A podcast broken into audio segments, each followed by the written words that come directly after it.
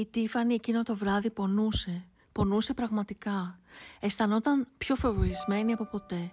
Άφηνε τα δάκρυά της να εισχωρήσουν στο μαξιλάρι και κοιτούσε κάπως καταθλιπτικά έξω από το παράθυρό της.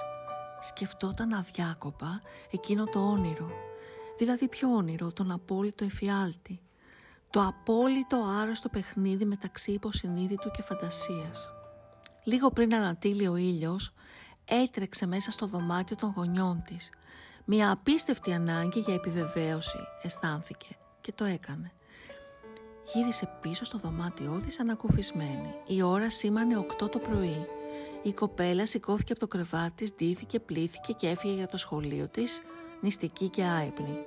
Η μητέρα της ωστόσο έκανε μία απόπειρα να την πείσει να φάει, μα δεν τα κατάφερε. Η ατμόσφαιρα μέσα στο σπίτι ήταν κάπως επιβαρημένη, μα και μουντή. Λίγο αργότερα έφυγε ο πατέρας μαζί με τον Τζόνσον. Θα πήγαινε τον μικρό στο σχολείο. Η μητέρα είχε μείνει μόνη. Τις δουλειές της έκανε, ώσπου αποφάσισε να κάνει ένα ζεστό ντους και να ξεκουραστεί για λίγη ώρα, προτού έρθουν τα παιδιά της.